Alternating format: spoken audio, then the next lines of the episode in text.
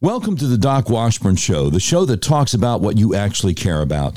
The Doc Washburn Show streams live at noon Eastern, 11 a.m. Central, weekdays on the Podbean app, which you can download onto your smartphone. That's P O D B E A N, and is available for download at Spotify, Apple, or wherever podcasts are available. The Doc Washburn Show is on Twitter and Facebook. You can email us at contact at docwashburnshow.com or call us at 866 609 3711.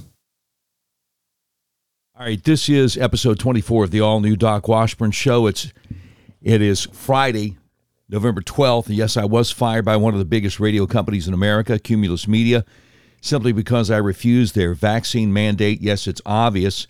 Last November's president, presidential election was stolen. No, my old employer wouldn't let me say that on the radio. And yes, there's all kinds of evidence out there a lot of people are having serious negative reactions to the vaccines. So this is a really different kind of talk show. We're unmasked, we're uncensored, we're unfiltered. You know, I, I just came across something. I just came across. Oh, and by the way, we do have a uh, we do have our first uh, promo video out there on YouTube for the show, and I've put it up on LinkedIn, on Facebook, on Twitter, and I hope you enjoy it.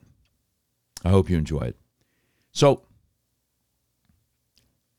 I, I just I just came across something on uh, on Twitter about what the CDC has now admitted, and this is some crazy stuff. Guy I follow who goes by Rising Serpent. I, I don't know what his real name is but he's referring to something that came out of a Freedom of Information Act request yesterday. He says, So let me see if I understand this. The CDC knew that there was absolutely no evidence, not one single case ever, of a person who had recovered from the China virus with natural immunity spreading it to anyone else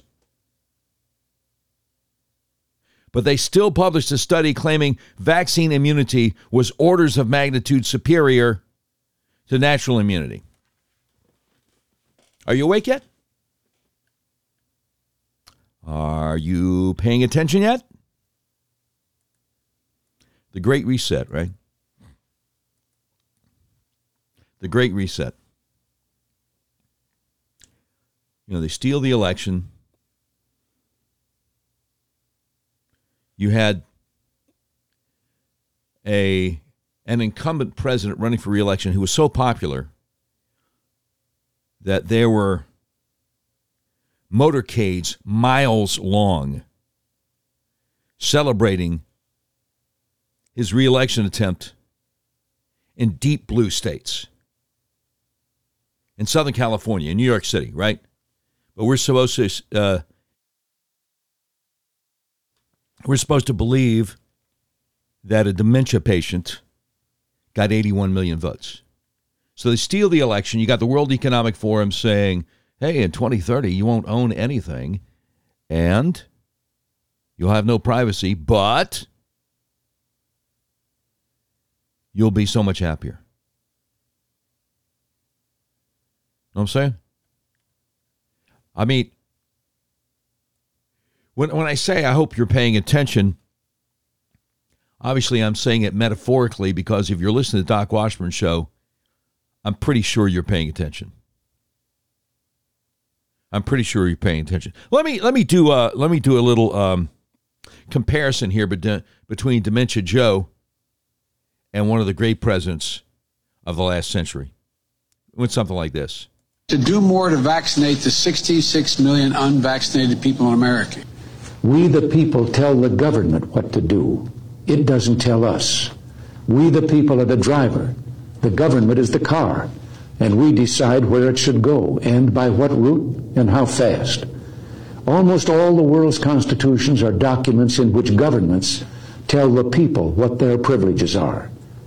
Our Constitution is a document in which we, the people, tell the government what it is allowed to do. All right, there's strong, brother. That is strong. how far we've fallen. How far we've fallen. Okay. Um, and I'm sure we'll have more on that as the show goes forward today. I'm sure we'll have more on that. Uh, but a couple of things I want to get right to that are on the description of today's episode. Tyler O'Neill over at Fox News reporting National School Board Association coordinated with White House and Biden DOJ before sending the notorious, the notorious parents are domestic terrorist letter. Yeah. Yes, indeed. Let's check this out. Newly released internal emails reveal the National School Boards Association coordinated with the White House and the Department of Justice before sending Dementia Joe, the notorious. I'm not going to call him President Biden. I'm sorry. Before sending Dementia Joe the notorious letter that compared concerned parents to domestic terrorists. Emails provided to Fox News show National School Board Association had coordinated with the White House for weeks before they sent the letter. Viola Garcia, National School Board Association president, whom the Department of Education later named to a federal board, sent a memo to members of the National School Board Association on October 11th, but dated October 12th, providing a timeline of the association's interaction with the White House ahead of the letter to Biden, which the NSBA sent on September 29th. Five days later, October 4th, DOJ issued a memo directing law enforcement to investigate threats to school boards on October 22nd. National School Board Association issued an apology for the letter. At the time, Garcia wrote, and I quote now Concern over the current climate for school board members is also a top priority as disruptions to school board meetings grow and members face growing threats, unquote. That's a letter she wrote according to the memo obtained by Parents Defending Education through a Freedom of Information Act request. More quoting here NSBA has been actively engaged with the White House, Department of Justice, Department of Homeland Security, Department of Education, Surgeon General, and other federal agencies on pandemic related issues. In the September 14th, 2021 meeting of the NSBA Organization of State Association Executive Directors Liaison Group, they were informed there had been a meeting with White House staff that morning and that NSBA was preparing to send a letter to the president Subsequently, on September 17, 2021, the interim executive director emailed notice to the State Association executive directors that indicated a letter requesting federal assistance would be sent. In response to the letter sent by NSBA on October 4, 2021, the Attorney General announced in a memorandum widely shared throughout the U.S. Department of Justice that he was ordering all U.S. attorney offices and local FBI offices to reach out to local and state law enforcement officials to coordinate efforts on this problem within 30 days of the memorandum. Now, that's all from the letter Viola Garcia, the head of the National School Board Association, sent to the executive directors of the different states. Most of whom have moved to now disassociate themselves with the national organization.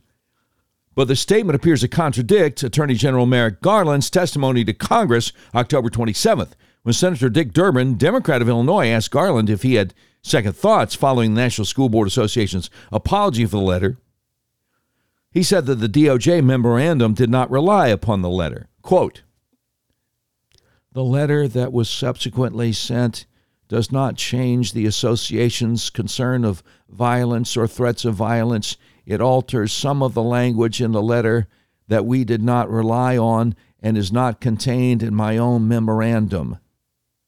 That's what Garland said. That's my lame impersonation. Neither Garland nor the DOJ responded to Fox News' request for comment by press time. Another email exclusively sent to Fox News revealed National School Board Association had discussed the issues with the White House for weeks before sending the letter. Garcia and pardon me, Garcia and Chip Slaven, another executive of National School Board Association, altered the text of the letter to satisfy the curiosity of White House staff. Slaven wrote in a September 29th, 2021 email to the National School Board Association Board of Directors, quote, in talks over the last several weeks with White House staff, they requested additional information on some of the specific threats. So the letter also details many of the incidents that have been occurring. Yeah, it's a threat. It's a threat to school boards and school superintendents if parents show up complaining about critical race theory, right? It's a threat if they show up complaining about pornography in school libraries. That's a threat, right? Oh, no, no, no, no. These libs, they believe uh, speech is violence, right? They believe speech is violence and violence is speech. Fox News says parents have spoken up at school board meetings around the country protesting harsh COVID 19 mitigation measures like school closures and raising their voices against transgender policies, critical race theory, and other issues. The letter warned that these parents pose a violent threat to school boards, even going so far as comparing them to domestic terrorists. Yeah. Yeah, they did, didn't they? The fallout from the letter has proven particularly severe. Ohio's, Wisconsin's, and the school boards of nine other states have reportedly terminated their relationships the National School Board Association, and parents' education rights organizations have grown in prominence since the letter came out. The letter may have also emboldened concerned parents who supported Republican Glenn Youngkin, who won the Virginia governor's race earlier this month. Yeah, yeah, that there may be some connection there. There may be. They're all in on it.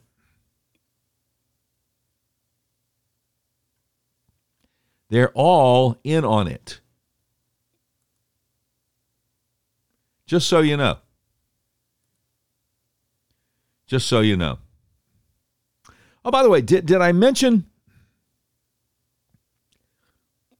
that New York reported four times more COVID cases than Florida yesterday? Vaccine pass working so well in New York, so safe, so effective, a public health necessity. The skyrocketing numbers just mean it's working, right? Imagine if they didn't have that vaccine pass system in place in New York, how horrible it would be, right? And you know what? Some people are stupid enough they believe this. Anyway, hat tip to uh, independent journalist Jordan Schachtel over at Substack on that. I always try to give credit where it's due. A guy I follow called the uh, the Bradford file over there on Twitter this morning, saying the same people saying that that Kyle Rittenhouse is guilty of murder celebrated celebrated the cop who shot Ashli Babbitt. Got it?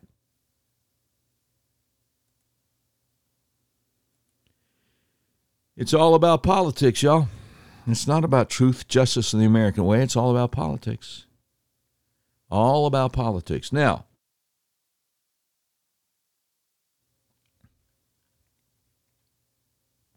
you may have heard recently that the FBI, which uh, seems to be a domestic terror organization itself, seems to be the Stasi. That's what they call the secret police in the old communist East Germany. Seems to be the Stasi for the Biden regime. No, no, no, no. I'm, I'm, uh, no, I'm tired of that.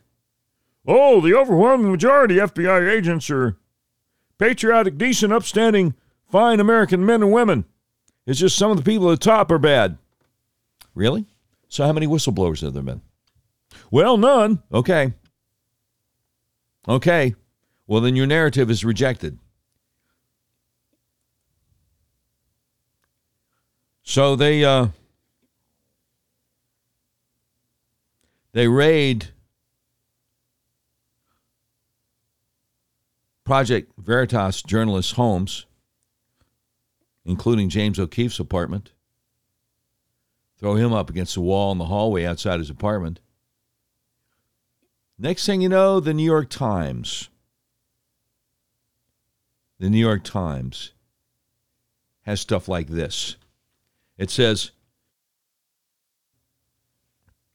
Project Veritas has long occupied a gray area between investigative journalism and political spying and internal documents obtained by the New York Times. Whoa, wait, wait, whoa, whoa, whoa, whoa. Internal documents obtained by the New York Times. So the FBI is leaking privileged information to you, right? That's against the law, right? Right, right, right?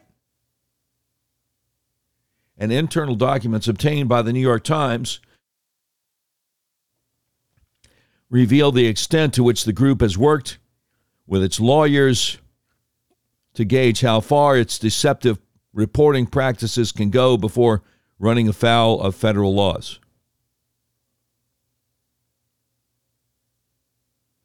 The documents, a series of memos written by the group's lawyer, detail ways for Project Veritas sting operations, which typically diverge from standard journalistic practice by employing people who mask their real identities or create fake ones to infiltrate target organizations to avoid breaking federal statutes such as the law against lying to government officials. Okay, so what the New York Times is saying here they, is they are privy to privileged communications. And by privileged communications, I mean what they're saying right here. Right here is that they have access to a series of memos which violate attorney client privilege. They have access here to a series of memos in which the attorney for Project Veritas is advising them. This is so blatantly illegal. So the FBI raids Project Veritas journalists, including Project Veritas founder and president James O'Keefe's homes, and then they leak the stuff to the New York Times. Privileged information, attorney client privilege.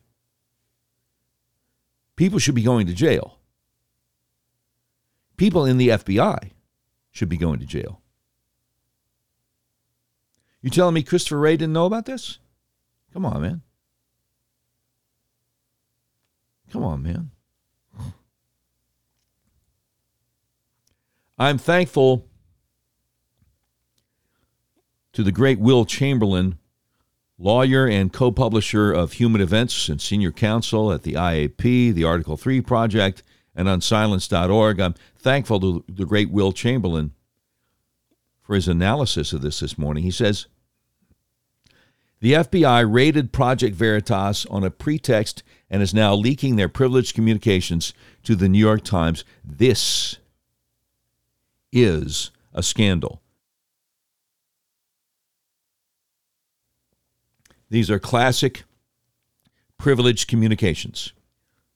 Project Veritas asked for a legal opinion on potential journalistic activities. That opinion is a privileged communication.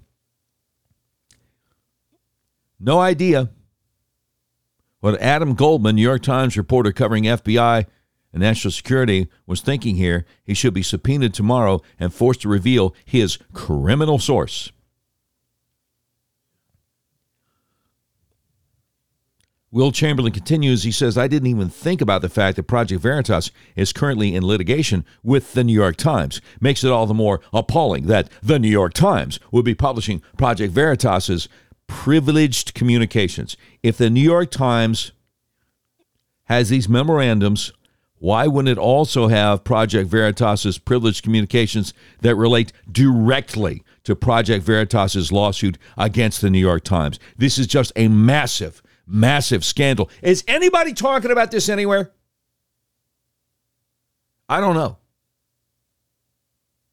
I'm asking hypothetically because I'm not a normal person like yourself. I don't get to listen to a whole lot of other shows because I'm always trying to uh, uh, to prepare for this one. But this this is a massive massive scandal.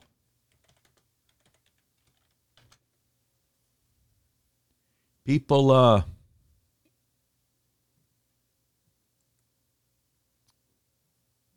people with the uh, New York Times should be subpoenaed on this, and people the FBI should be indicted on this immediately. But I'm sure it's not a, a problem with this Attorney General. Not a problem at all. He's already lied under oath himself. Know what I'm saying?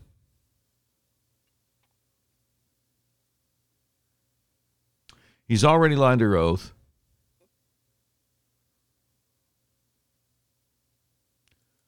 So I'm trying to figure out. Oh, I see. So Will Chamberlain continues here. The New York Times Delenda Est, I had to look that up. It's Latin for must be destroyed.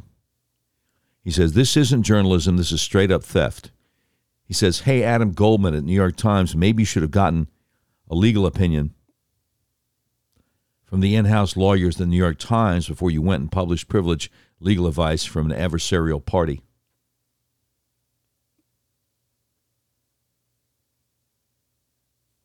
Wow. This is uh, it's beyond a scandal, really. It's criminal collusion between a law enforcement agency and a news outlet at the highest levels seeking to destroy an opposing viewpoint in people's lives. People should be going to prison for this. Should be going to prison for this. And I tell you one thing. I bet you Dan Bongino will be talking about it. I bet you Mark Levin will be talking about it. The great Sean Davis, co founder of The Federalist, in response to Will Chamberlain's threat on this, says The FBI is a corrupt criminal organization that has no valid reason for existing. And that's true. That's true. Now, somebody responded. Somebody responded saying, Never forget this. After Clinton Lynch tarmac meeting, FBI scrambled to find and punish source, newly released emails show. And this is from uh, almost four years ago.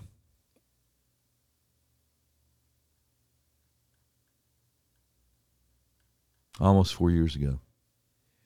And the guy that broke the story, the guy that broke the story,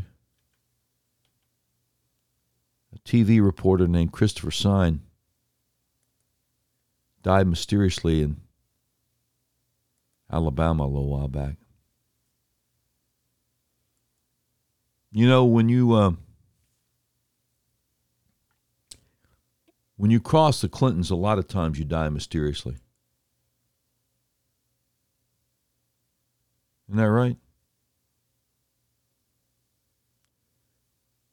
Michael Hastings, Seth Rich.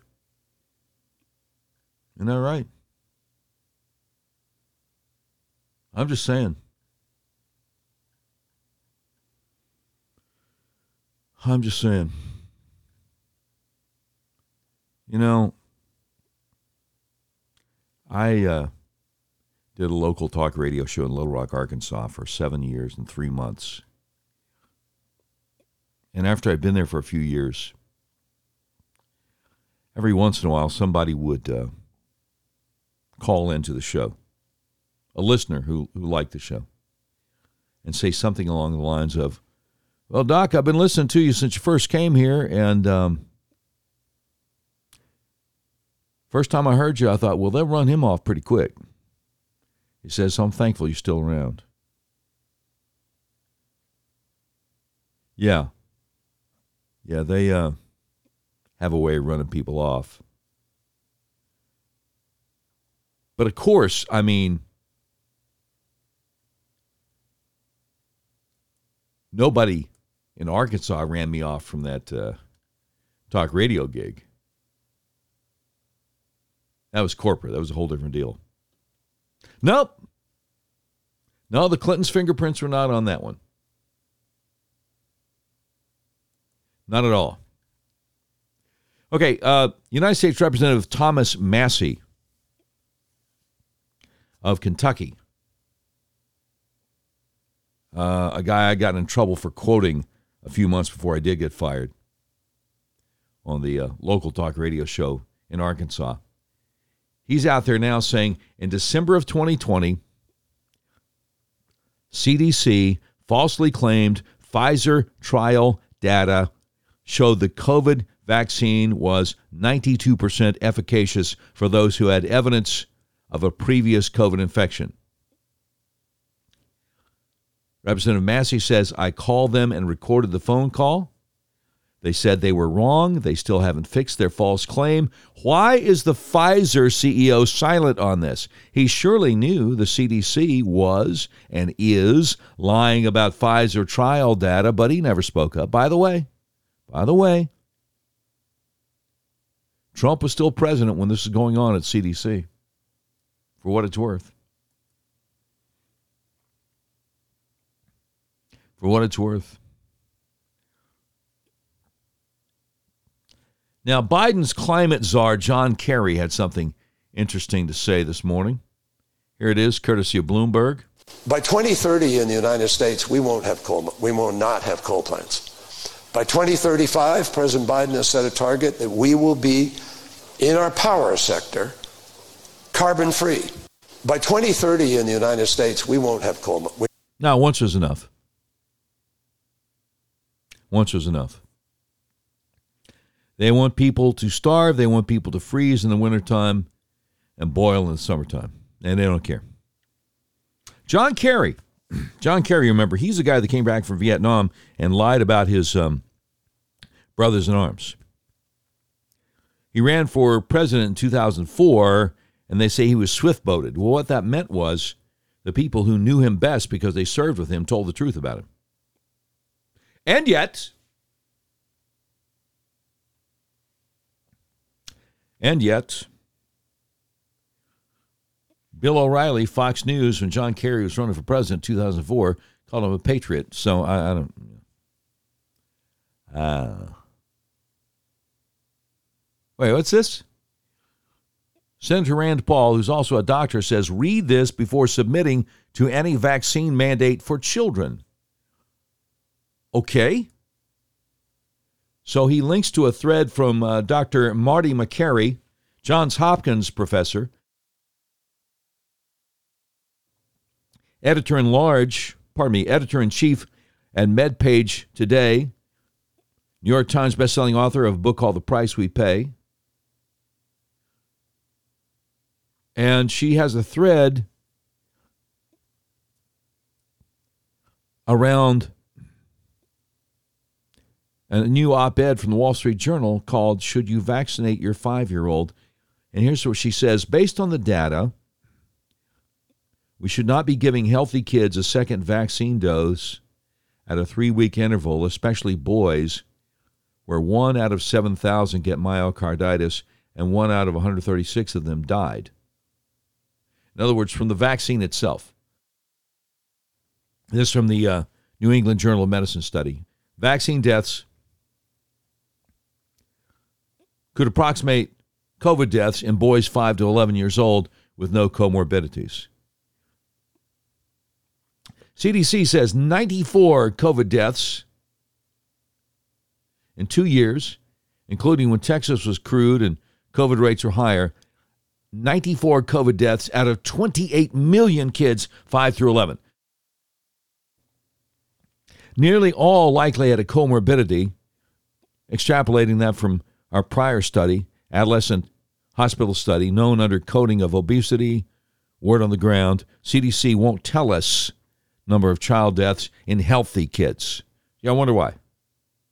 Based on the data of kids with no comorbidity, an estimated 0 through 10 kids 5 to 11 have ever died of COVID versus approximately 15 would die from the vaccine second dose extrapolating from adolescents. The case the case to vaccinate kids with a comorbidity is strong. The case for a second vaccine dose in healthy kids is far from compelling.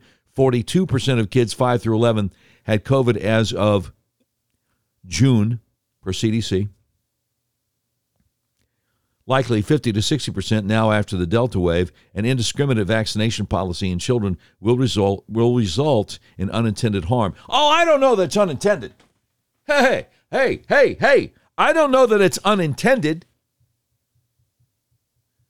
Population control anybody? Oh, no, no, no, no, no, no, no, no, no, no, no. I don't think it's unintended.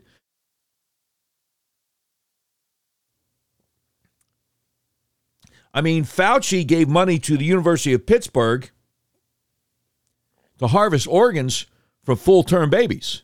So, you, you, know, this indiscriminate vaccination policy in children will result in unintended harm? No, no, no, no, no, no. Pretty sure it's intended. Anyway, uh, Dr. Marty Makary, Johns Hopkins, goes on says these are self inflicted wounds to our nation's children. She says if a child already had COVID, there's no scientific basis for vaccination. Yeah, that's true. Fauci don't care. Fauci don't care.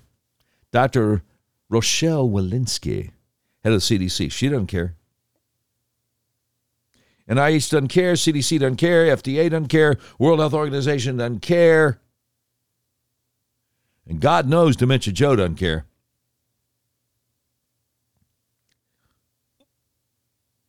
If a child already had COVID, there's no scientific basis for vaccination.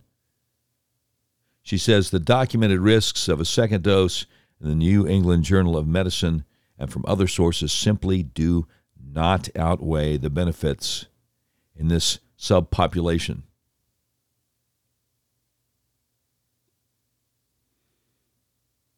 That sounds like the exact opposite of everything else she said. Okay, first of all, if a child already had COVID, there's no scientific basis for vaccination. Okay, got it. Then the documented risks of a second dose in the New England Journal of Medicine and from other sources simply do not outweigh the benefits in this subpopulation. It seems like the risks would outweigh the benefits. I don't know. You know, you, you're, you're reading a great thread that makes a lot of sense, and then the last sentence you go, Wait, you're making my head hurt. I don't know. Liz Wheeler, host of the Liz Wheeler Show, has a video podcast, has almost 600,000 followers on Twitter. She says this morning Project Veritas sues the New York Times. FBI raids James O'Keefe's home. New York Times knows about the raid immediately. FBI steals O'Keefe's reporter notes. New York Times publishes what his notes were. And by notes, she means correspondence with his attorney. She says, This is nuts. FBI's leaking O'Keefe's privileged info to the New York Times. Hello, Deep State. That's right. That's right. Don Lemon, one of the dumbest people on television. CNN this morning saying people on the right are making Kyle Rittenhouse out to be a choir boy because he went across state lines and inserted himself into a situation where he had nothing to do with. Where he had nothing to do with? Well, He's not the best in grammar. He says if a black kid did that, how would America feel about that? Yeah, if a black kid was trying to protect a car lot from rioters, from looters, from people destroying property, and then had to shoot three different people in self defense, I'd be fine with that. See, Don Lemon, CNN, don't try to project your racism on me. Don't try to protect, project your racism on me. I want all law abiding citizens to avail themselves of their Second Amendment rights. See, this is what the libs always say. Oh, this is what the libs always say. Yeah, people, the Second Amendment guys, they're not going to believe in that when black folks start start buying guns. Oh, yeah, we are. Oh, yeah, we are. The city I live in, Little Rock, Arkansas, year after year, more than 90% of the homicides are black on black crime. I wish more of those black victims had been armed so they could pr- have protected and defended themselves from being murdered from people who look like them. Oh, yeah. See, there's a guy named George Clinton who sold a lot of records back in uh, the 1970s. He had a couple of bands, Parliament and Funkadelic. They called the P Funk Mob. And uh, George Clinton was famous for saying some uh, some pretty intriguing things, and one of them was, "Fish don't know he's wet." So when Don Lemon looks at a situation through his racist eyes, through his racist grid, most natural thing in the world for him to want to try to project his racism onto other people because that's how he understands how the world works because he's a racist. But you don't have to accept that premise. And I don't have to accept the premise. And we don't. And we don't. All right, coming up in just a couple of minutes, the great Daniel Horowitz over at the Blaze Media talk about how new study shows more effective immunity from prior infection than in vaccinated among organ transplant recipients. We alluded to it a few minutes ago. Now we're going to get deeper into it here in just a couple of minutes. Because, I mean, this is real, y'all. This is real. All right. Now, that having been said, if you were as furious as I was when they shoved Obamacare down our throats and lied about it, calling it the Affordable Health Care Act. Because of how expensive it was going to make your health care. Boy, do I have good news for you. Really good news. It's called myfamilyhealthplan.com. Now, if your health insurance premium feels like a second mortgage, if your sky high deductible prevents you from going to the doctor, if your sky high copays keep you from going to the doctor, wouldn't you rather have an affordable health care plan? Save 30 to 50% on premiums, personalized health coverage, low to no deductible, no copays? Did you know this is possible? The website is called myfamilyhealthplan.com.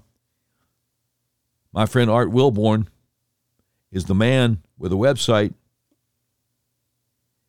And even better than that,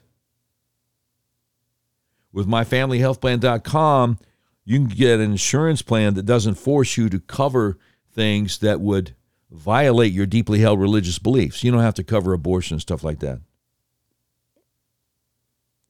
myfamilyhealthplan.com. That's Art Wilborn's website. He's licensed in Arkansas and Texas, which are the two biggest podcast download states for the Doc Washburn Show. But if you're anywhere in the United States, outside of Arkansas and Texas, he'll hook you up with somebody else he's got a relationship with that will give you the same kind of coverage he can give to folks in Arkansas and Texas. It's a win win. Go to Art's website, myfamilyhealthplan.com, book a free consultation, and Art Wilborn will make sure there are no gaps in your coverage. Save money on your insurance at myfamilyhealthplan.com. You'll be glad you did. All right, that having been said, That having been said, let's uh, let's take a look at the great Daniel Horowitz over the Blaze Blaze Media. New study shows more effective immunity from prior infection than a vaccinated among organ transplant recipients. Really? Transplant Center University Health Network in Toronto, Canada, demonstrates that even organ transplant patients have robust T cell immunity from prior infection much greater than those who are vaccinated. Have you heard about this anywhere? This is beautiful. The authors of the study, published in the Journal of Infectious Diseases, say, and I quote, vaccinated SOTRs mounted significantly lower proportions of S specific polyfunctional CD4 T cells after two doses relative to unvaccinated SOTRs with prior COVID 19. Together, these results suggest that SOTR generate robust T cell responses following natural infection that correlate with disease severity but generate comparatively lower T cell responses following mRNA vaccination. Now, the problem, of course, is trying to remember that SOTR stands for solid organ transplant recipients. But that's a beautiful thing, man. And it's kind of thing you're not going to hear in the liberal media, right? It's kind of thing you're not going to hear in the liberal media. So that's why you come here. Scott Adams, a guy that um, is a cartoonist for Dilbert, the Dilbert comic strip, out there this morning saying Hitler's biggest strategic failure was not making Germany's economy essential to the world's supply chain before he embarked on ethnic genocide. China is showing the world how to get away with that sort of thing. Boy, are they ever.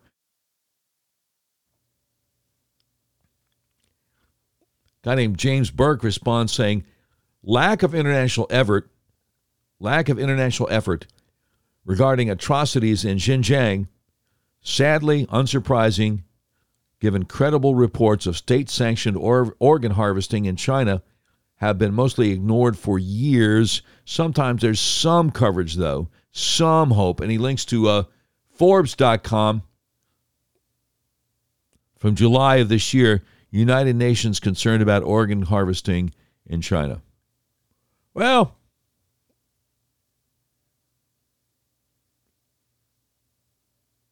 doesn't look like they're too concerned. I doubt they're any more concerned than uh, LeBron James is. LeBron, don't mess with my blood money, James. That's kind of a long nickname. Could we fit that on a basketball jersey?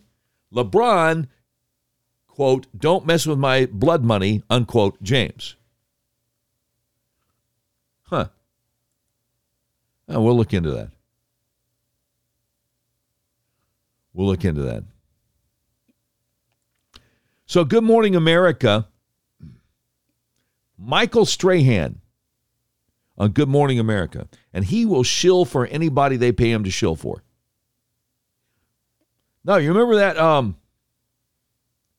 remember that little boy who was like uh, 11 years old, and uh, he dressed up like a girl, and he, and he uh, went and danced in clubs and they called him Desmond is amazing. Yeah, remember that kid? Yeah, he came on uh, Good Morning America, and Michael Strahan was was clapping like a trained seal. Oh, this is great, man! Desmond is amazing. Anyway.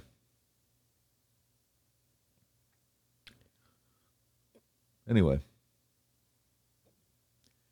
So uh, Michael Strahan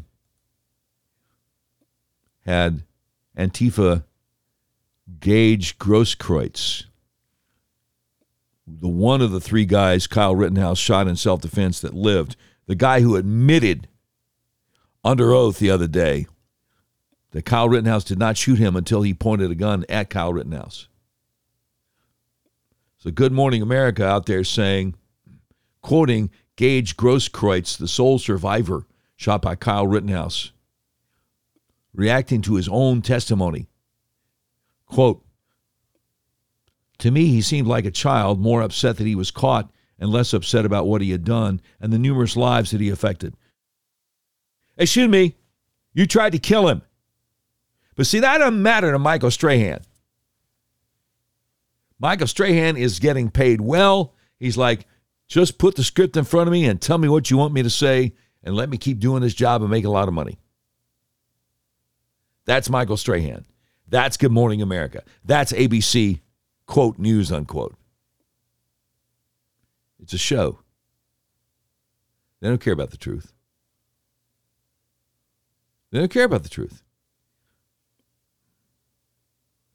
As a great Corcom over on Twitter says, that guy tried, tried to kill Kyle Rittenhouse, had to admit he aimed an illegally possessed loaded pistol at the kid before the kid shot him on the witness stand, and you're interviewing him? Yes, I'm screaming. You know, I read somewhere that the love of money is the root of all kinds of evil. And I guess that would include going on television and pretending that a would be murderer is a victim, which is what Michael Strahan did on uh, Good Morning America yesterday morning, or pretending that it's a good thing that an 11 year old boy, oh, he's 14 now, an 11 year old boy is being abused by his uh, stage mother into pretending he's a little girl and dancing in gay clubs for uh, for adult men. Yeah, Michael Strahan thought that was cool, man. Desmond's amazing. Hey, great. Great.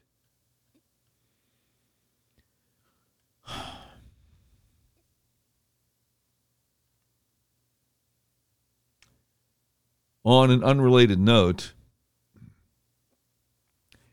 turns out now Goodwill is pushing critical race theory through staff training.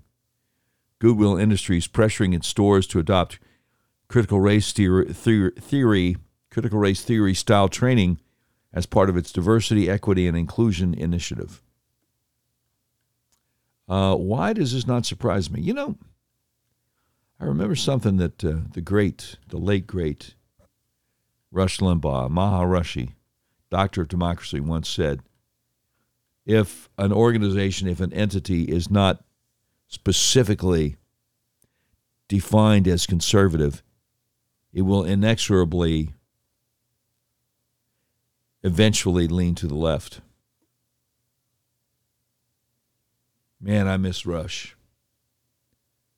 I really miss him. All these articles that we uh, that we refer to, we will uh, put on our Facebook page. Pretty soon, we're going to start doing a a daily e- uh, email newsletter, and that'll be easier because a lot of times I put stuff on Facebook, and I'm so throttled, I'm so shadow banned on Facebook that there's no well, there's hardly any interaction when I when I post something. When I post something. So Mark Mazzetti over at New York Times, Washington investigative correspondent.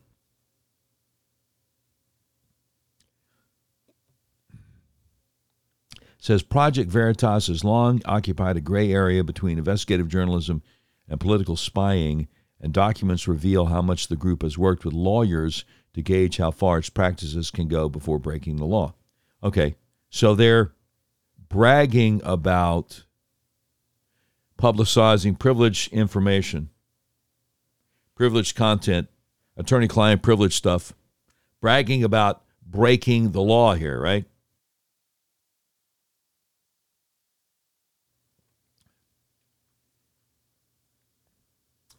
So, um, the great John Basham, meteorologist, retired U.S. Army out of Texas, says it wasn't Project Veritas that lied about Russian collusion for four years. It was the New York Times.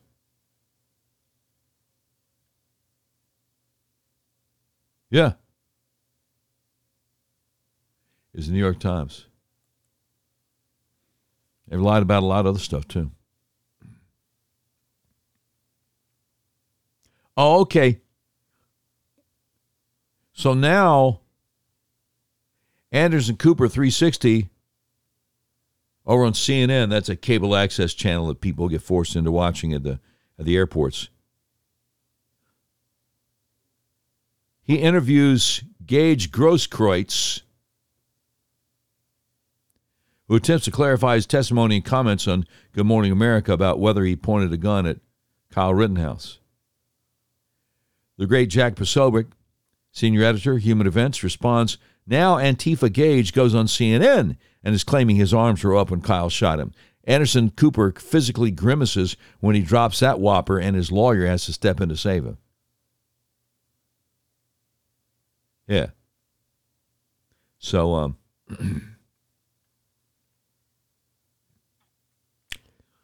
see, Antifa is like the, the shock troopers, kind of like the stormtroopers, I believe, of this administration. They break all kinds of law. They're violent. And the Biden DOJ looks the other way. Bill Melugin, Fox News down on the border this morning says approximately 200 migrants have already crossed into La Joya or La Joya, Texas, illegally this morning and are waiting to be taken by Border Patrol. More coming, mostly families. We're once again beginning to see huge groups of family units crossing here after a recent lull. He says under Biden administration policy, many of these family units will be released into the United States with either an order to show up to court or a request to please show up at an ICE office at a city of their choosing within 60 days. This has been the case all year. You know, here's the thing because a lot of people are like, why are they doing this? Why, why this? Why that? Why, you know? Here's the thing. Um, if you start with the operating principle that Biden and his handlers are trying to destroy this country, trying to take us down, then it all makes sense. Then it all makes sense. The great actor James Woods on Twitter today saying little paper face diapers are just political propaganda at this point. People are forced to wear them, so mindless compliance to authority will seem more natural than the vigorous independence that Americans once enjoyed. Yeah. Right. Exactly. Oh, this is interesting. Uh, Michael P. Senger, attorney and author of China's global lockdown propaganda campaign, The Mass Ball of Cowardice and Snake Oil How Xi Jinping Shut Down the World, he's got a new chart out there this morning from the Financial Times, analysis of data from Johns Hopkins, World Health Organization, UK government coronavirus dashboard, government of Peru, Public Health France, Slovenian Ministry of Health and the Swedish Public Health Agency.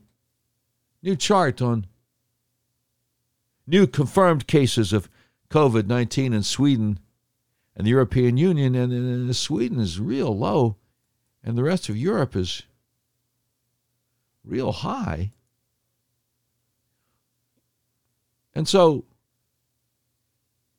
Attorney Senger says new COVID cases per capita are surging to all time highs throughout the European Union, despite mask mandates and strict vaccine pass requirements for indoor activities and travel between countries, except in Sweden, which never had a lockdown and ended all restrictions months ago. Isn't that remarkable? Adam Baldwin says because the whole damn thing is a scam. Y'all awake yet?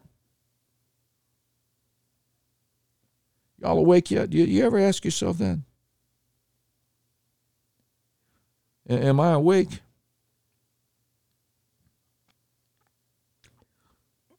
Oh, oh, let me go back to Daniel Horowitz. This is from less than an hour ago. He says if you have a rhino legislator in a red district with no challenger, even if you can't put together a campaign, just get your name on the ballot. God might bless us with an historic opportunity, but in many areas we have no conduit through which to capture a wave election. Now,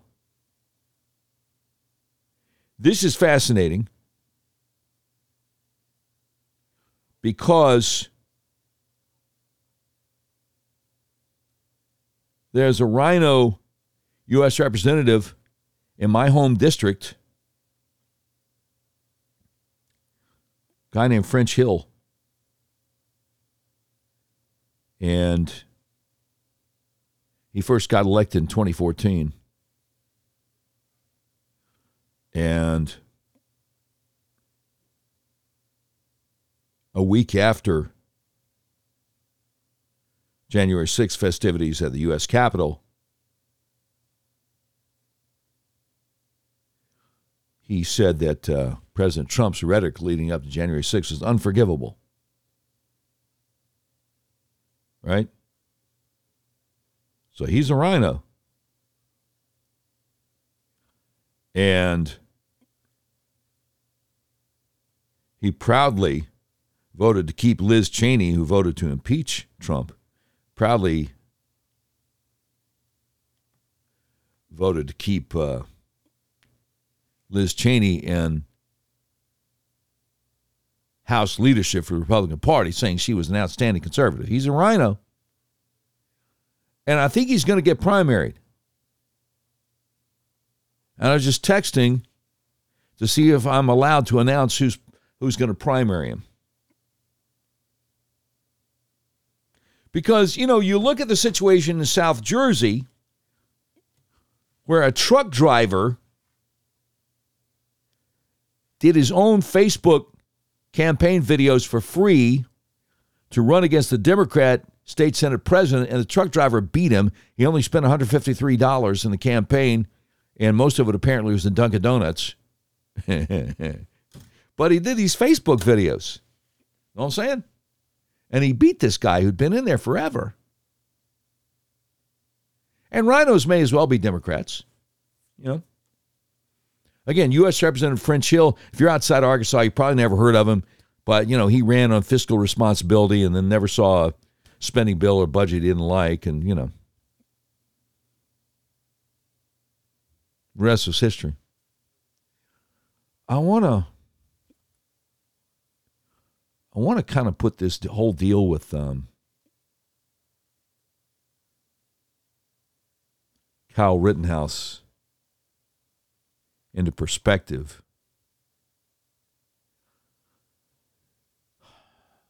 Somebody who goes by Thunder B over in Twitter says, I don't know how to break it to people, but there are large swaths of the United States where hunting and fishing are common and acceptable. They use rifles. The AR, the AR-15 is a rifle. A 17-year-old knowing how to use a rifle is not extraordinary in these places. Wisconsin used to be one of those places. Is that still the case? I know this is likely very disturbing for urbanites to realize, but a 17 year old in the Midwest knowing how to use a rifle is not bizarre. Furthermore, there are times of the year designated for hunting, also known as deer hunting season. During these periods, it's not unusual to see people with rifles, especially near areas known for good hunting. You might even see a gun rack in a truck right in plain view. This is so common, you can even buy these gun racks at Amazon. And very young people share these experiences with their adult relatives, like this young man. And he's got a picture of a young man who uh, shot a deer with the deer carcass, and the kid doesn't look like he could be much over 11 or 12 years old. He, he says, So So a young man in Wisconsin knowing how to use a rifle isn't the same as seeing a unicorn. Thank you for coming to my TED Talk.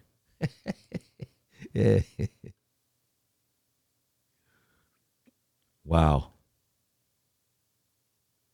Wow. So I need to uh, I need to share with you what's going on with one particular school board in a state in which people download our podcast because you know that that's 49 states now. Chrissy Clark over the Daily Caller has a story. Scottsdale, Arizona school board member publicized parents' social security numbers, divorce proceedings, financial records in effort to track outspoken parents. Now, I'm no legal expert, but sounds like this might run afoul of the law. What do you think? Parents with children enrolled in the Scottsdale, Arizona Unified School District were appalled when they when they uncovered the fact that one of the district's school board members had editing access to a Google Drive that included personal pictures and information on a slew of outspoken parents, including their social security numbers, a divorce proceeding, and financial records. Mother Kim Stafford uncovered a Google Drive link when school board president Jan Michael Greenburg sent her an email accusing her of anti Semitic comments because she had said negative things about billionaire George Soros who is, by the way, evil. Greenburg sent Stafford a screenshot of his desktop, which included a since deleted Google Drive URL reviewed by the Daily Caller. The drive was available to anyone who had the link. Stafford shared the link with her friends, including mother Amanda Ray, who told the Daily Caller she was disgusted when she saw that the drive included pictures of her 8 and 10 year old daughters. Oh, oh. Parents have since dubbed the Google Drive an online dossier. The folders housed within the dossier are labeled SUSD wackos. SUSD, of course, being Scottsdale United School District. The folders housed within the dossier are labeled SUSD wackos, press conference psychos, and anti mask lunatics, among others. Included under press conference psychos was a video that shows parents calmly holding signs that read CRT is racist and SUSD we demand transparency. The dossier takes specific aim at the concerned parent group entitled Community Advocacy Network. Administrators and founders of that group's active Facebook page have folders dedicated to screenshots of their Facebook comments, pictures of them with their husbands, and in some cases, financial records. Ms. Ray, one of the concerned parents and leaders of this group, was a top target of the online dossier. The folder has a credit card deed of trust from Desert Financial Federal Credit Union, her mortgage, information on her Airbnb property, and pictures of her children. Ray told the Daily Caller that her first dust up with the school board was in January when she criticized Greenburg for making a political rant during a school board meeting that's supposed to be nonpartisan. She feels she's been unfairly doxxed by the publication of her information. She said, I'm just a parent, I'm not a public official. Parents have largely been concerned with the school board's handling of mask mandates and their alleged lack of transparency. Other posts detailed in the Google Drive include a PDF with members and moderators in the group's Facebook group, the personal documents that show portions of parents' social security numbers, parents sharing pro Trump signs or Thomas Sowell quotes, and one parent's divorce proceedings. Oh my. Dossier also appeared to harbor opposition work against Amy Carney, a concerned parent who announced recently she plans to run for the Scottsdale Unified School Board November of next year. Carney told the Daily Caller that while Greenburg had access to the Google Drive, most of the information was procured and posted by Greenburg's father, Mark Greenburg, who's listed the owner of the Google Drive, according to screenshots obtained by the Daily Caller. The elder Greenburg can be heard in body cam footage reviewed by the Daily Caller, calling Ms. Ray a lunatic. He also admitted he pulled up to Ray's car on his motorcycle with his license plate covered and said he had a private investigator who's writing down all the parents' license plate numbers. Really? Both Ray and Carney described the Greenburgs as bullies and trolls who do little to quell the real concern of parents. Carney said if parents criticize the younger Greenburg, the dad goes after them. The elder Greenburg has a history of harassing his political opponents. Two years ago, he was unmasked as the anonymous author of a parody website that mocked school board leadership, according to local Scottsdale news outlet. School board member Greenburg denied involvement with a dossier to the outlet Independent News Media. When asked whether his father had access to the Google Drive, Greenburg says he's not his father's keeper. He said, I've been sent screenshots of what is done on CAN, the, the group we talked about here. He says, I've been sent videos, and yes, from parents, including my own father. Yes, people send me emails and text messages, but I don't store them, and I don't know who stores them, if that is what you're asking. Scottsdale, Arizona Unified School District, of course, has remained silent on the issue. Nancy Newman, district spokesperson, picked up the Daily Caller's phone calls twice and mumbled, though she did not respond to any official inquiries. And of course, Jan Michael Greenburg, 28 year old member of the school board there, did not respond for a request to request for comment. How about them apples? Sounds illegal to me. I mean, what do I know? Uh, to quote the great philosopher Norm Macdonald, uh, the late great Norm, I'm just a guy. What do I know? So we played you the audio a little bit earlier on the program of John Kerry saying, by 2030, we won't have coal plants in America. Okay, well, now let's look at the. Let's look at the alternative, shall we? Let's look at, say, wind power. How much do you know about wind power? I mean, probably probably more than John Kerry knows. But I would like to uh,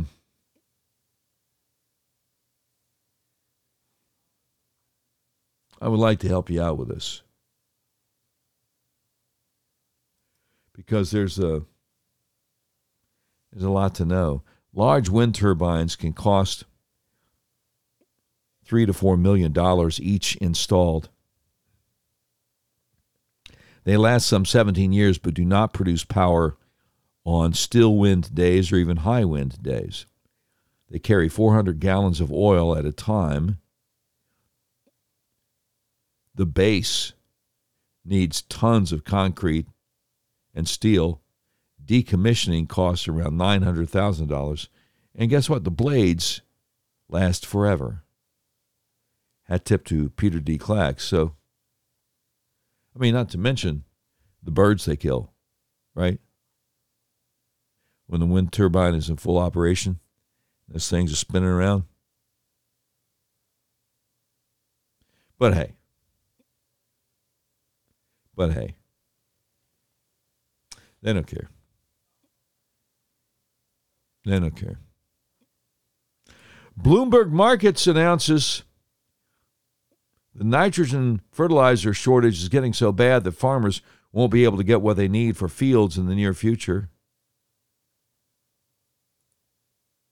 It's intentional, you know, the supply chain problem and everything, it's intentional. You do realize that, right?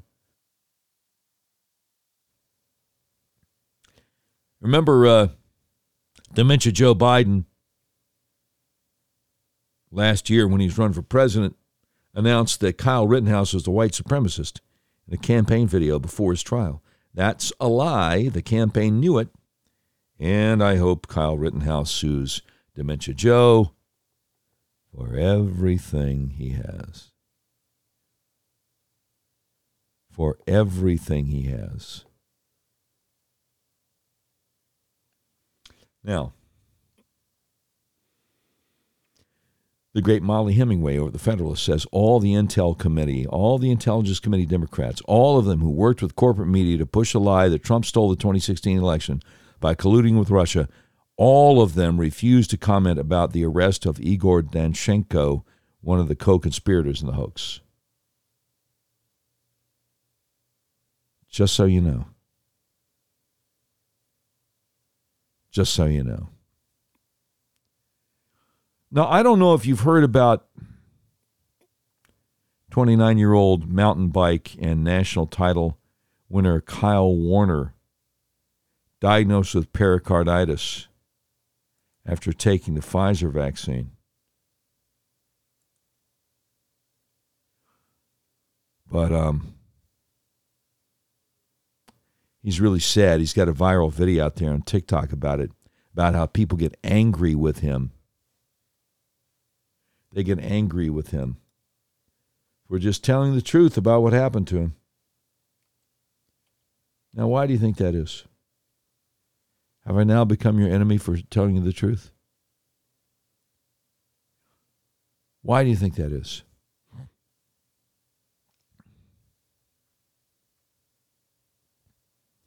The great Murray Rothbard, who I follow over there on Twitter,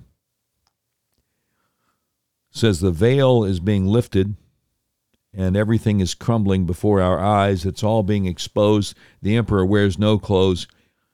This was always going to happen eventually. It had to. We'll have a, an historic opportunity to rebuild from the ashes of our corrupt and failed institutions. Well, I mean,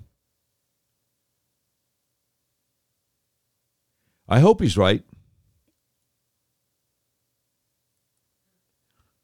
I hope we'll have that opportunity. But I don't know. I don't know.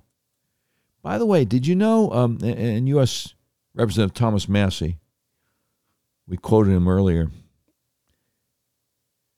Did you know he says in response to a FOIA request, the CDC literally just admitted they have not documented a single case of an unvaccinated individual with natural immunity spreading the virus. For what it's worth, a lawyer who submitted this Freedom of Information Act request is helping with Thomas Massie's mask lawsuit against Nancy Pelosi. All right, now I got to play something for you. It's a couple of minutes long.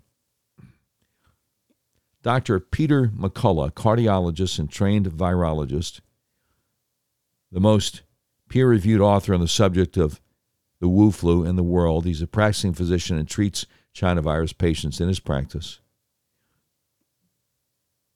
He's a professor of medicine, former vice chief of internal medicine at Baylor University Medical Center, principal faculty in internal medicine for the Texas A&M University Health Sciences Center, co editor of Reviews in Cardiovascular Medicine, associate editor of the American Journal of Cardiology and Cardiorenal Medicine, has over a thousand publications, 500 citations in the National Library of Medicine, and author of 35 peer reviewed publications on SARS CoV 2 infection. Okay? Now, I think you need to hear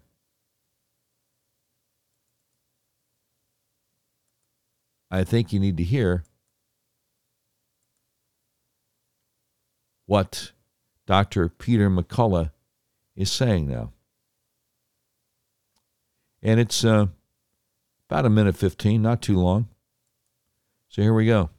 Myocarditis that occurs with the natural infection is usually those sick enough to be in the ICU, and it's a troponin elevation only. It's very different than the myocarditis that we're seeing with the vaccines, which we'll get to. Uh, the myocarditis in COVID 19 is mild, It's inconsequential and it's largely a troponin elevation. I don't want anybody to think that the myocarditis of the natural infection is anything like what we're seeing with the vaccines. Exactly. The vaccine produces the inflammatory type process is it on the heart? And the vaccine is directly there. Now there's preclinical studies suggesting the lipid nanoparticles actually go right into the heart. The heart expresses the spike protein. The body attacks the heart. There are dramatic EKG changes. The troponin, the blood test for heart injury with the vaccine myocarditis is is 10 to 100 folds higher than the troponin we see with the natural infection. It's a totally different syndrome. About when the kids get myocarditis after the vaccine, 90% have to be hospitalized. They have dramatic EKG changes, chest pain, early heart failure. They need echocardiograms. If the ejection fraction is low, they need medications to prevent heart failure. So vaccine induced myocarditis is a big deal. And in children, it's way more serious and more prominent than a post COVID myocarditis. So they're pushing the vaccine because the money. Money and the power, power and the money. Are you paying attention yet? Again, I ask that rhetorically because if you weren't paying attention, I don't think you'd be listening to Doc Washburn show. And and by the way, a couple of notes here, or as the uh, the late great Paul Harvey would say, "Shop talk." First of all, thank you again to the great Dan Bongino for having me on the program a week ago today. Um, our number of downloads last Friday was the best 24 hour period that we have had since we started the all new Doc Washburn Show live stream slash podcast on October 12th. And Saturday was our best Saturday for downloads. Sunday was our best Sunday for downloads. Monday was our best Monday for downloads. Tuesday was our best Tuesday. Wednesday was our best Wednesday. Yesterday was our best was our best Thursday. I don't know I don't want to put God in a box. Who knows what will happen? I don't know if today we'll have more downloads for this episode than we did when we broke a record last Friday. Because, I mean, we had almost a thousand more downloads last Friday than we had for our best day up until that point. But we'll see, and we're thankful. Now, another thing I keep on forgetting to mention we got an email from somebody the other day because we had a situation uh, last week in which we were about an hour and 40 minutes late starting the live stream because we had a power outage in my neighborhood. We got an email from somebody saying, hey, uh, can we chip in and help Doc buy a generator? And so we set something up on docwashburnshow.com where you can become a patron and chip in a few bucks if you want to financially support what we do here. And uh, I just keep forgetting to mention that on the show because I'm kind of busy trying to do the show and I just I forget to mention things that I that I should mention. So anyway, if you want to financially support what we're doing, uh, it's easy. All you have to do is go to docwashburnshow.com and click on the uh, the tab that says patron. Know what I'm saying? So, anyone, anyway, um, so and and we appreciate, we appreciate. Man, we got a lot of people listening today. A lot of people listening today, and we really appreciate everybody that's that's checking in with us. All right, now um, I need to get back where where where was I? Oh, yes. The great William Jacobson over at Legal Insurrection. And his column, his new column that dropped last night at the New York Post entitled The Media Framed Kyle Rittenhouse and Won't Come Clean Even After the prosecution case, Prosecution's Case Falls Apart. I don't know if anybody else is going to share this with you, but I know it's my duty to share it with you. And so here goes. He says media malpractice has come full circle in Kenosha, Wisconsin. Kyle Rittenhouse's trial for the shooting deaths of two people and the wounding of another is nearing its end, with a jury expected to get the case soon. The shootings took place as riots, arson, and looting shook Kenosha, Wisconsin, after police shot Jacob Blake on August 23, 2020. The violence fed off the nationwide riots and looting that followed the May death of George Floyd in Minneapolis police custody. From the start, the media misrepresented the Blake case and ensuing riots. They portrayed Blake as an unarmed man who just happened to be in the wrong place at the wrong time, subjected to police brutality due to racism. The truth, of course, was far different. After intensive investigation, prosecutors declared Jacob Blake's shooting a justifiable use of force. The federal Justice Department reached the same conclusion. Contrary to media reports, Jacob Blake was armed with a knife and was shot when he turned in a slashing motion at a policeman within arm's reach.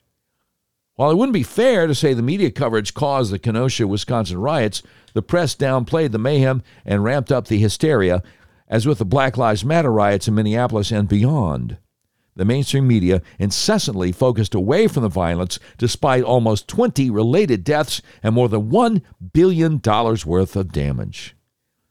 Perhaps the most notorious example is CNN reporter Omar Jimenez standing in front of burning buildings in Kenosha, Wisconsin, with the on air chyron reading fiery but mostly peaceful protests after police shooting.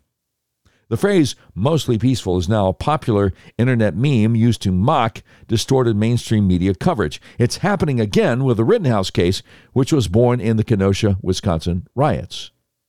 From the media coverage leading up to the trial, one would think Rittenhouse was a white supremacist militia member who traveled to Kenosha to shoot up peaceful protesters. But as has been widely documented, the case is going poorly for the prosecution. He says, While I'm not predicting an outcome, having followed the case carefully, I can say that Rittenhouse has a strong case for self defense. One of the deceased, Joseph Rosenbaum, was a clearly violent person who had threatened to kill Rittenhouse, chased him down, and went to grab Rittenhouse's rifle when shot. The other dead man, Anthony Huber, was beating Rittenhouse with a skateboard in a swinging manner when shot. Gage Grosskreutz, who was wounded, admitted under cross examination that he ran after Rittenhouse and closed the gap, but denied he was chasing him. And the Rittenhouse only fired on him when Grosskreutz lowered his loaded Glock pistol to point directly at Rittenhouse from three feet away. Most of this evidence came out of the prosecution case. When the defense called him to testify, Kyle Rittenhouse stuck to the same story witnesses told.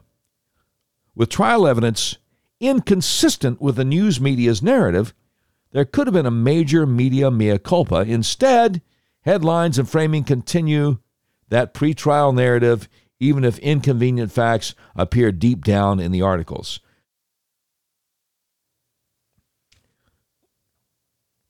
As the editors who run these stories and draft the headlines know, many, if not most people, don't get far beyond the headlines and opening paragraphs.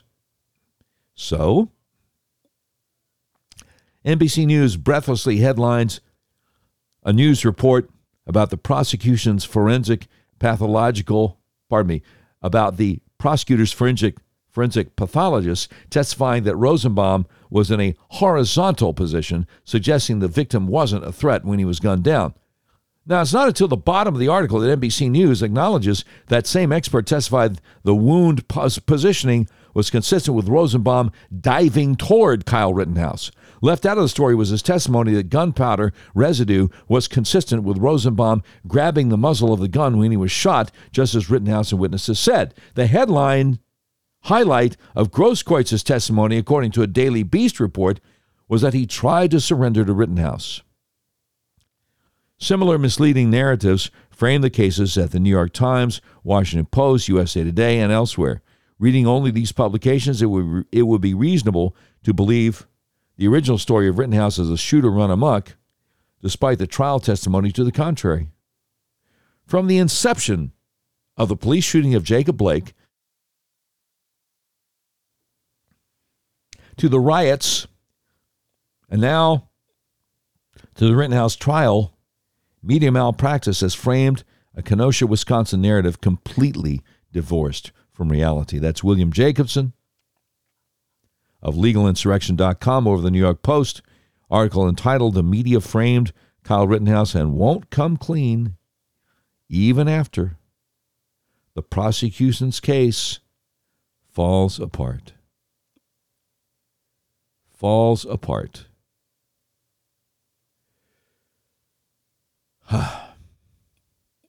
wow. I got to tell you, they lie and they know they lie.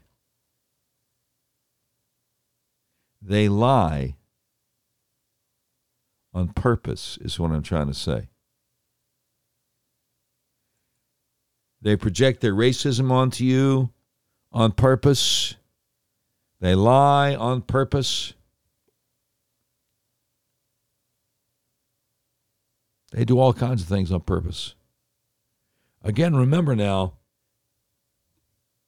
that the U.S. CDC has admitted it has no record of even one unvaccinated person spreading COVID after, uh, after recovering from COVID. And that's in response to a Freedom of Information Act request from an attorney. And the great Michael P. Senger over on Twitter says lawyers are smelling blood in the water. Yeah, they are.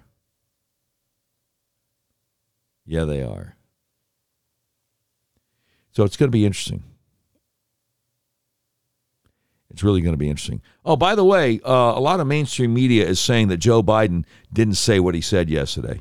Uh, you know, I've adopted the attitude of the great Negro at the time pitcher in the Negro leagues, went on to become a great pitcher in the pros into the Major League Baseball after Jackie Robinson.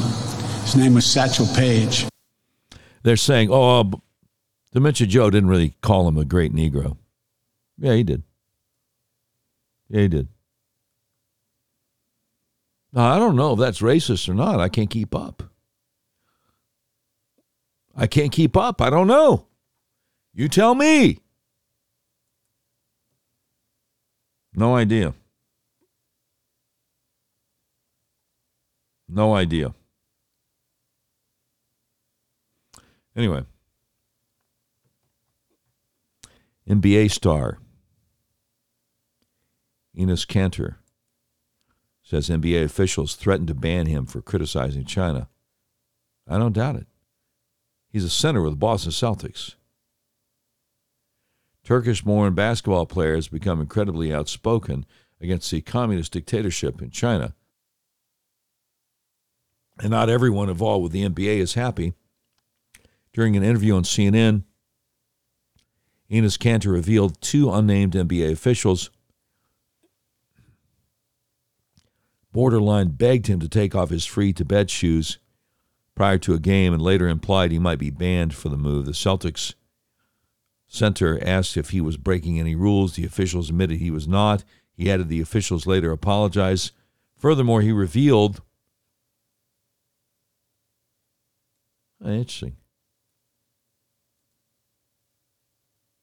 Well, they just took it away from me. Security alert. I love it when I get spam when I'm reading something off the uh, internet. Furthermore, he revealed he's spoken with NBA Commissioner Adam Silver about the situation. It's fascinating. We'll link to the article, which has the full CNN interview on it. But as Daily Caller says, Enes Kanter has guts made out of absolute steel. That dude is what a real hero looks like. That's a man who's taking a real stand. He's not Colin Kaepernick, who will just say anything for attention. Right? The unfortunate reality of the situation is that this will almost certainly lose Enes Kanter's NBA career for his brutal criticism of China. He's spoken out about human rights violations in the communist dictatorship. China is furious. The NBA has not publicly supported him, which he pointed out in his interview with CNN. Nike and China have an insane amount of influence over the NBA, uh, and I'd be shocked if they didn't flex their muscles against Kanter. Okay, I'm getting a phone call here. Hey, brother, I can't talk right now because I'm doing a live stream slash podcast. But if you uh, send me a yes or a no, that would be great, and I will call you back uh, after I get off the air. Thanks, brother. So anyway, sorry about that. Sometimes real life happens. Sometimes real life happens when I'm uh, in the middle of uh, what is this again? Oh, yeah. Yeah, the Doc Washburn show. Yeah, so sometimes real life happens. Well, that's okay. By the way, a little bit earlier today, the prosecution in the Kyle Rittenhouse case was trying to get lesser offenses included in the jury instructions because they know they have nothing on the central charges because this is clear cut self defense, and the judge was not having it. The judge said, nope, not having it.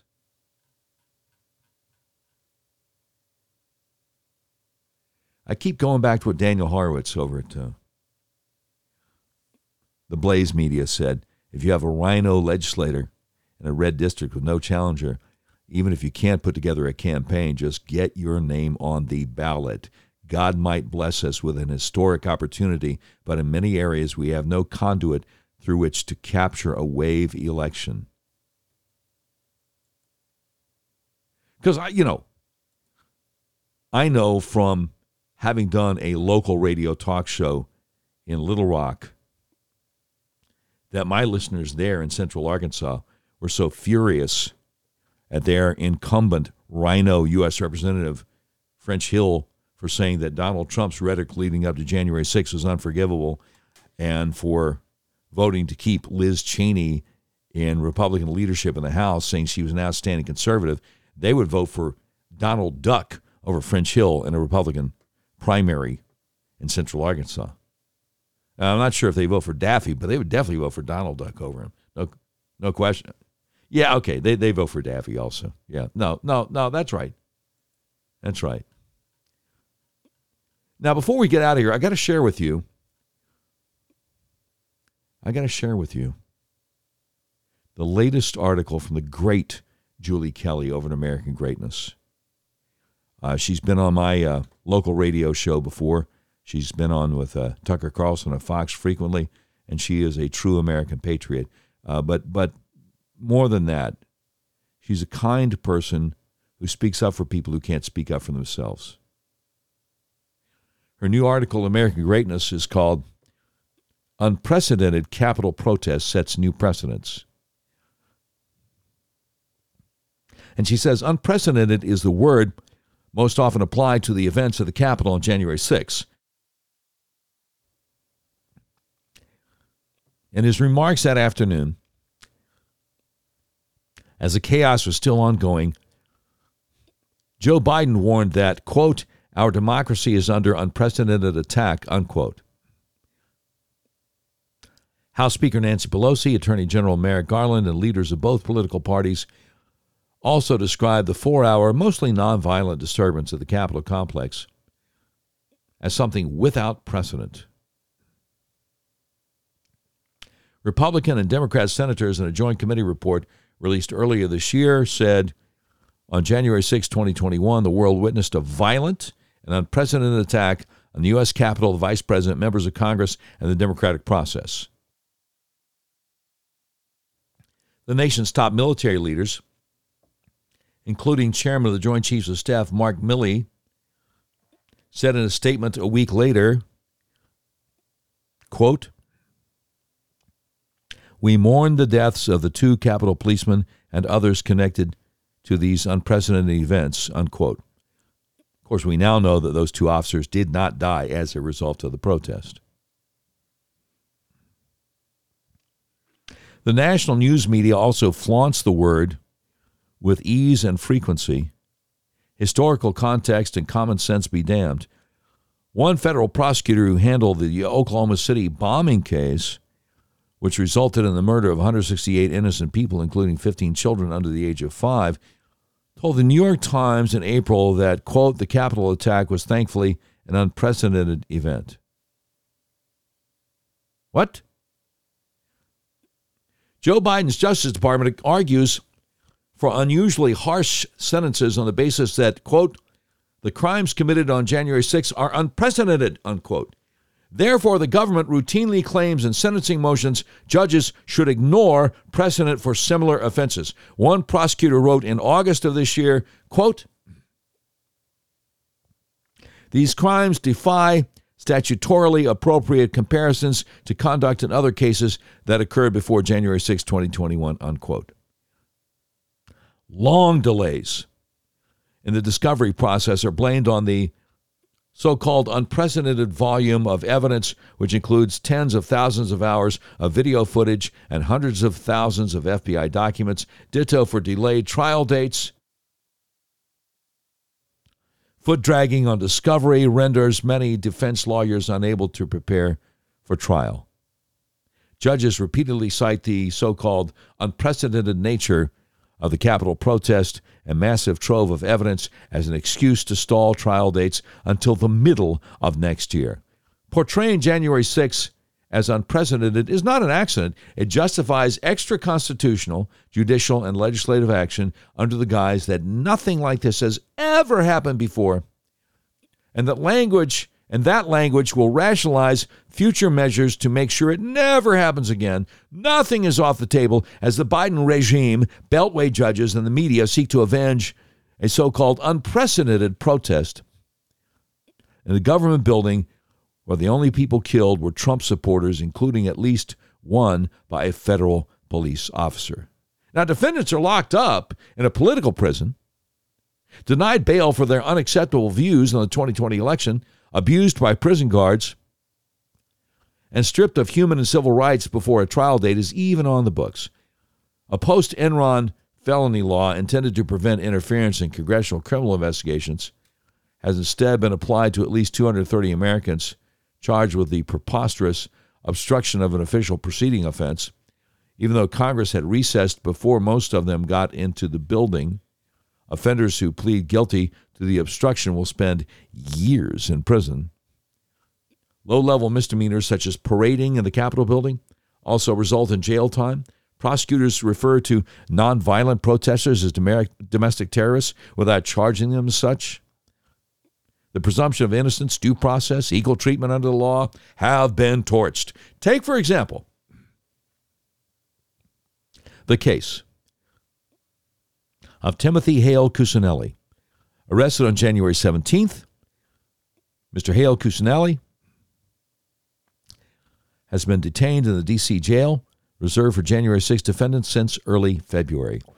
The Army reservist is not accused of committing a violent crime. He faces no charge related to assault, weapons, or vandalism.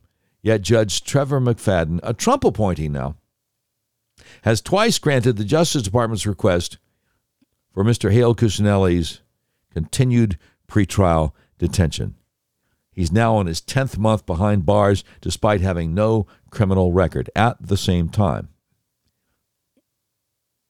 Judge McFadden has allowed the Justice Department to delay to delay Hale's trial on numerous occasions. In a scathing motion filed in September, Jonathan Crisp, Hale's attorney, tallied the number of times Judge McFadden agreed to the government's request to exclude time for the speedy cl- trial clock, which is 70 days. Attorney Crisp noted, and I quote, as the date, as of the date of this pleading, and at the government's behest, this honorable court has exempted 221 days from the speedy trial calculation.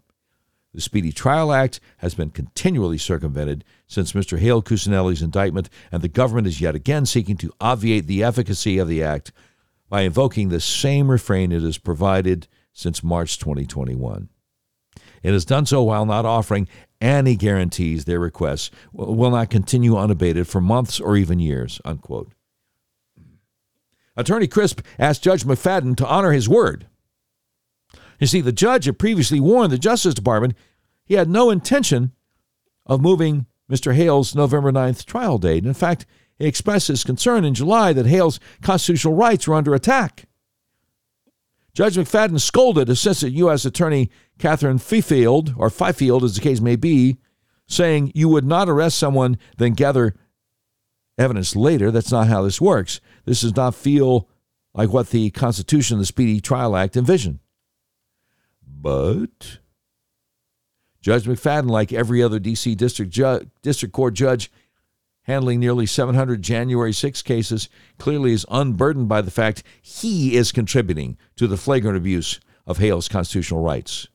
Last month, Judge McFadden, breaking his own promise, moved Hale's trial date from November 9th, 2021 to May of 2022 using pandemic restrictions and spring break schedules as his latest excuse. Judge McFadden still, however, refuses to release him on bond, so he'll languish in jail for at least another six months, not, not having been convicted of anything.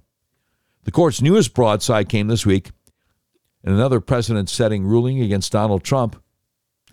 Judge Tanya Chutkan appointed by Barack Obama in 2014 denied Trump's assertion of executive privilege to keep White House records out of the hands of Pelosi's January 6 Select Committee. Judge Chutkan wrote in the opening paragraph of a 34-page ruling, quote, this unprecedented attempt to prevent the lawful transfer of power from one administration to the next caused property damage, injuries, and death, and for the first time since the election of 1860, the transfer of, of executive power was distinctly not peaceful, unquote. Siding with Joe Biden, who broke another precedent by twice rejecting Trump's executive privilege claims, Judge Chutkan noted, quote, this case presents the first instance in which a former president asserts executive privilege over records for which the sitting president has refused to assert executive privilege, unquote. Judge Chutkan who has set new precedents herself by exceeding recommendations made by prosecutors and ordering January 6 trespassers to jail, seemed persuaded by Biden's argument that desperate times require desperate measures. White House counsel Dana Remus wrote in August, quote, these are unique and extraordinary circumstances. The constitutional protections of executive privilege should not be used to shield from Congress or the public information that reflects a clear and apparent effort to subvert the Constitution itself. Unquote. Now that is ironic because they subverted the Constitution when they stole the election. But I digress. The great Julie Kelly, the great Julie Kelly concludes saying, Therein, of course, lies the rub. The Constitution, along with every foundational precedent, can be subverted on the grounds that January 6 was unprecedented. Joe Biden, the Justice Department, and Beltway judges are not simply justified in breaking the rules, they're obligated to do so. And that, unlike January 6, will be truly unprecedented. Truly unprecedented. Well, I tell you. Oh, oh. Breaking news Jen Psaki, White House press secretary, is back and announces that on Monday Biden will meet with his handler, Chinese President Xi. How about that? They're old buddies, you know, old buddies. Well, I tell you, I um, as we draw today's show to a close, I hope that um, I hope that my team,